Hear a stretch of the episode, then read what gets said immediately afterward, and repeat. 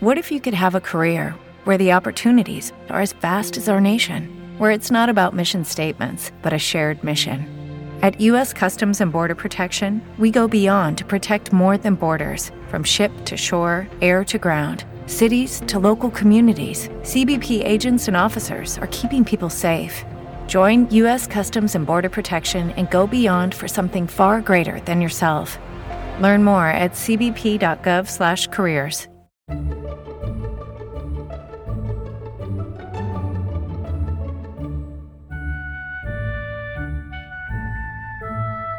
Bienvenidos a Trasteando en la Escuela con Marta Ferrero.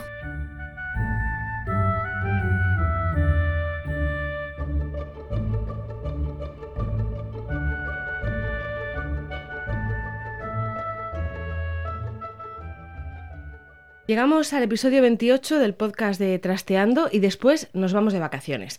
Hoy queremos hablar de otro aspecto de la educación que a veces no recibe la atención que merece, la educación de adultos, personas que hace 30 o 40 años dejaron de estudiar y son completamente analfabetas o analfabetas funcionales, jóvenes que no llegaron a funcionar en el sistema educativo y vuelven para intentar sacársela eso.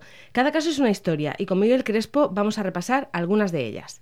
Vamos ya con la entrevista de Trasteando en la Escuela. Tenemos mucho interés en hablar de, un asunto que normalmente cuando se, abordan los temas educativos se nos olvida y es la, la, educación de adultos. Y tengo conmigo al teléfono a Miguel Crespo que se dedica precisamente a eso, es profesor técnico de educación de adultos. Miguel, buenos días. Hola, buenos días. Bueno, eh, me imagino, no sé, ¿cuándo, ¿cuándo decidiste dedicarte a esto de la educación de adultos o fue una cosa que, surgió simplemente? ¿Que quisiste ser maestro y, te surgió esta especialidad o cómo, cómo llegaste hasta ahí? No, yo, yo estaba estudiando historia, eh, no me apetecía mucho la perspectiva de hacer oposición y del instituto, la enseñanza así obligatoria, digamos, no me atraía demasiado y entonces salió la, la oportunidad de ir a un centro de educación de adultos y, y me apunté y bueno, esto hace ya 23 años y, aquí sigo. 23 años nada menos.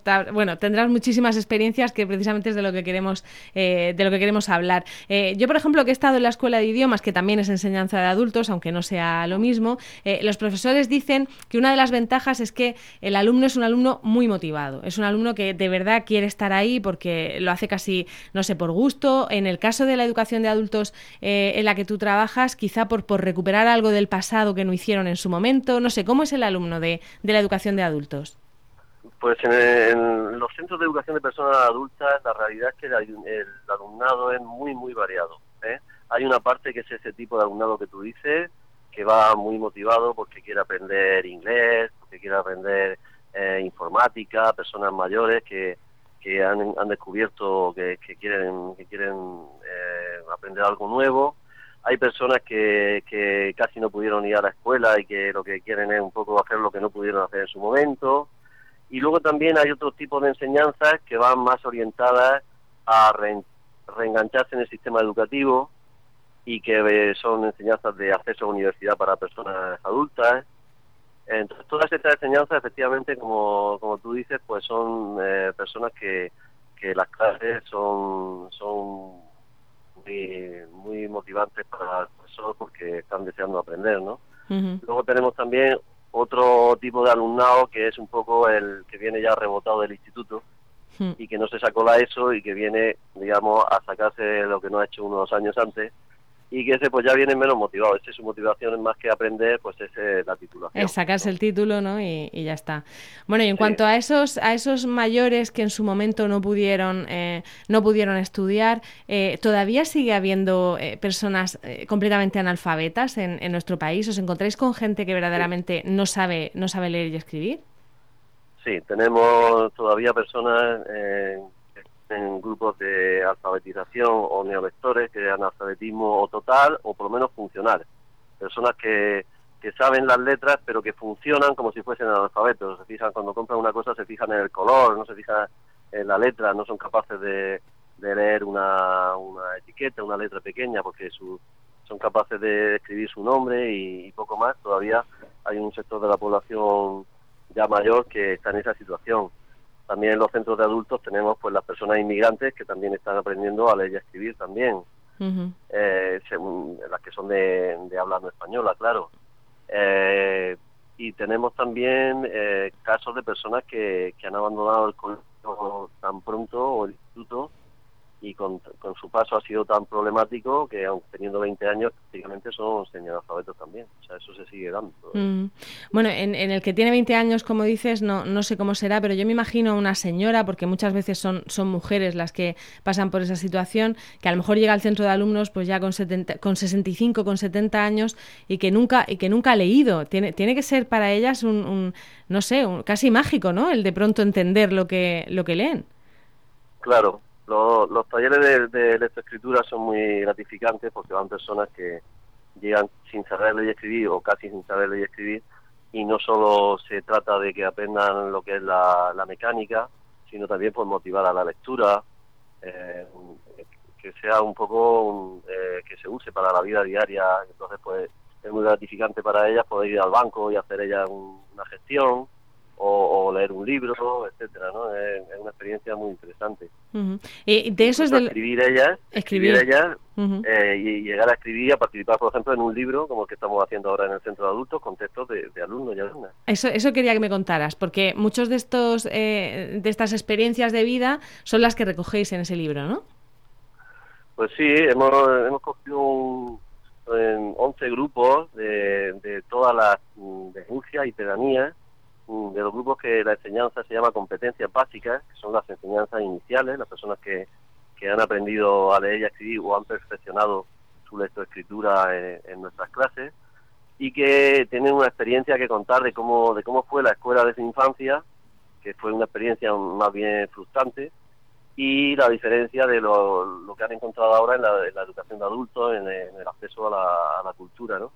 Y con esos textos de esas experiencias pues se ha, editado un libro que se llama Avanzando y es el que vamos que estamos en, ya está editado y vamos a hacer la presentación del libro. ¿Y, y, cuál es esa diferencia? ¿En qué, en qué coinciden esos testimonios de, de cuando ellas o ellos intentaron eh, aprender en su momento a, a lo que se encuentran ahora?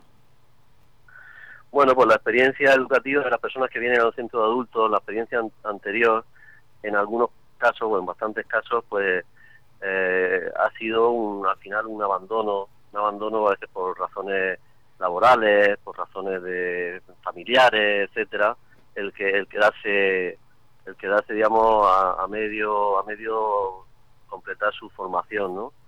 Y, y a veces también una formación que no aún no estaba muy adaptada, sobre todo cuanto más lejos nos vamos en el tiempo, pues la educación digamos era de peor calidad también, ¿no? Mm. Y, la experiencia suele ser que, cuando descubren el centro de adultos, pues, pues ven un poco un mundo nuevo. ¿eh? Claro. al compañerismo, a, lo que es la, participación que pueden tener en un centro ya como persona adulta, que pueden que hay muchas actividades, que tenemos club de lectura, que tenemos grupos de teatro, en fin, muy diferente al tipo de enseñanza que, que tuvieron en, y cuando tienes que enseñar a, leer y a escribir, a la lectoescritura a una persona adulta, eh, ¿se utilizan los materiales que se utilizan con niños de infantil o, se utiliza otro tipo de, recurso? no, se debe, no se debe utilizar ningún material porque el cerebro del adulto es muy diferente del niño. Eh, el niño aprende casi por, por intuición y, y las personas adultas tenemos más dificultades para aprender y en cambio lo que tenemos la gran ventaja es que tenemos más capacidad de comprensión. Entonces el aprendizaje adulto, de lo que sea, incluida la lectoescritura, debe basarse menos en la mecánica, menos en la memoria, que es lo que tienen muchos los niños, y más en la comprensión de lo que, de lo que se está haciendo. Entonces pues los, los materiales están adaptados a, a las personas adultas y las temáticas que, que tratan pues son temáticas de la, de la vida adulta. ¿Y se da una enseñanza al modo tradicional, un profesor explicando y ellos tomando notas, o, se intenta también hacer algo por proyectos? No sé, ¿cómo, cómo intentáis llegar hasta ellos? Depende del, nivel y de la enseñanza, pero en general la enseñanza de educación de adultos siempre tiene que ser eh, activa, no puede ser una enseñanza pasiva, por lo que te digo de que las personas adultas ese, ese tipo de enseñanza eh, más pasiva tienen más dificultad para, para memorizar, para, para la mecánica, y en cambio una cosa que, que se activa, que parte de un poco de los conocimientos previos que ya que se tienen, pues es la que la que funciona mejor en educación de adultos. Ya depende mucho de si están aprendiendo español, están aprendiendo inglés, están aprendiendo informática, pero en cualquier caso tiene que partir mucho del procedimiento, más que del, del concepto, de la memoria, eh, es del, de hacer actividades que la que se, se aprenda en la práctica. Mm, y, os resulta a veces complicado, mm, a ver cómo lo explico, eh, eh, ¿tienen estas personas la autoestima muy baja en ese sentido? ¿Llegan, llegan con la sensación de yo no voy a poder aprender porque, porque en su momento no, no pude o porque toda la vida les han despreciado un poquito por, por ser eh, casi analfabetos? No sé, ¿cómo, cómo llegan allí a, la clase en ese sentido de, la autoestima? Pues, en, en los casos de lo que es el aprendizaje de lectoescritura sí que se llega con, baja autoestima, eh, pensando que no se va que no se va a poder. Eh, rápidamente cambia la cosa porque cuando ven que pueden, lo que es un subidón también ¿no? de, autoestima. Y luego hay otros grupos en los que también la autoestima es baja, por ejemplo, en estos que hablábamos de los chicos rebotados de los institutos, que vienen a sacársela eso también, aunque no lo parezca, pero vienen con, también pensando que ellos son los que han fallado, los que han fracasado, ¿no? Entonces también ahí hay un nivel de autoestima bajo. Ahí tenéis que hacer un poquito casi de psicólogos, ¿no? Los, los profesores. Ahí hay que intentar que se den cuenta de que esto ya no es el instituto, porque ellos vienen con la autoestima baja y con poca gana y con un poco muy negativo todo, ¿no? Entonces hay que decirle, bueno, esto ya no es el instituto, tú ya eres una persona adulta, tienes tú que tomar las riendas y tienes tú que ser el que dé, que dé los pasos. Hablamos de lectoescritura, pero ¿qué pasa con las matemáticas? Porque muchos tienen esa cosa de, que es que no pudieron con las matemáticas en su momento, ¿no? Sí, en las matemáticas hay, hay personas que tienen ahí una especie de, trauma porque se han enseñado también de una manera muy mecánica y entonces pues en, en, los centros de adultos lo que se trata es un poco de llevarla, con lo que decíamos antes, a basarse más en el razonamiento que en la memoria, porque en la memoria ya digamos que ya por esa vía ya han fracasado, ¿no? Mm. Entonces se trata de, intentar una, una nueva vía y de intentar que las matemáticas estén también conectadas con los problemas cotidianos con los que nos vamos encontrando, con la, con la factura de la luz, con, la, con las matemáticas de la compra, de la vida diaria. Y, otra última pregunta ya, Miguel. Eh, ¿Qué tipos de estudios se pueden realizar? Porque hemos hablado, por un lado, pues de esa gente que es prácticamente analfabeta y que lo que quiere es aprender a leer, la gente que quiere titular, no sé, que hay, hay enseñanza arreglada y no arreglada, ¿cómo, ¿cómo va? Exactamente. Tendríamos que distinguir dos vías, digamos. Una, lo que es la enseñanza arreglada, que, que empezaría eh, con una, una enseñanza iniciales, que son para estas personas que, que no están para nivel eh, para entrar al nivel de primero de la ESO, digamos. ¿eh? Eh, luego estaría lo que es la ESO, lo que las personas que hacen la ESO por educación de adultos, personas adultas para que quieren hacer la ESO. Luego personas que preparan su entrada a, o a ciclos de grado medio o grado superior o hacerse a la universidad, que también se les prepara para estas pruebas. Toda esa sería la parte reglada, digamos, ¿no? La parte que es para reengancharse en el sistema educativo. Y luego está la, la parte no formal, la educación eh, no reglada, que es desde personas que simplemente lo que quieren es mejorar su formación para, para la vida o también para el trabajo, pero sin, sin conducir a una titulación. Y ahí hay personas que están aprendiendo francés, inglés o alemán, hay personas que aprenden español si son de fuera, hay personas que aprenden informática en distintos niveles básicos, pero en distintos, distintos niveles. Tenemos también estos grupos de, de lectoescritura y de grupos de lectura, que es para, pues para disfrutar aprendiendo, ¿no? Para el gusto de, de, la cultura, ¿no? De desarrollar en nuestro nivel cultural. Y luego todo ese mundo que contabas de, de extraescolares, ¿no? De, de teatro, de todas esas actividades aparte. También tenemos talleres de pintura, taller de teatro, sí eh, de lectura y ese tipo de actividades también. Bueno, pues es un, es un no parar, desde luego, esto de, de, la educación de adultos. Pues Miguel Crespo, muchísimas gracias por contarnos cómo es esta faceta de la educación que, que, a veces pasa más desapercibida, pero que es muy importante. Imagino que por lo que cuentas, muy gratificante, ¿no? Eh, es de estas, de estas facetas de la educación que, que te da la sensación de que le has cambiado la vida a la gente, ¿no? Pues sí, la verdad es que yo creo que acerté en, su momento cuando me dediqué a la educación de adultos, no, no lo cambiaría por nada y todos los profesores que llegan a un centro de adultos, mm, vamos, lo ven como, como un sueño el poder dar clase a personas que, que están muy motivadas para aprender.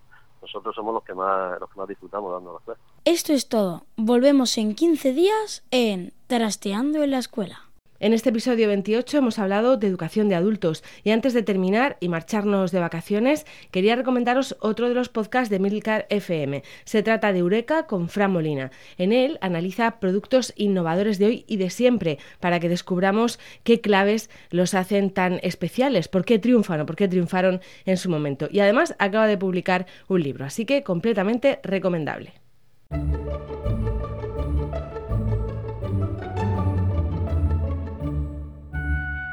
Tienes más información en trasteandoenlaescuela.com y también en la red de podcast a la que pertenecemos, en emilcar.fm barra trasteando. En ambos sitios esperamos vuestros comentarios y también encontraréis las formas de contactar con nosotras. Nos despedimos, hasta pronto. Bye bye.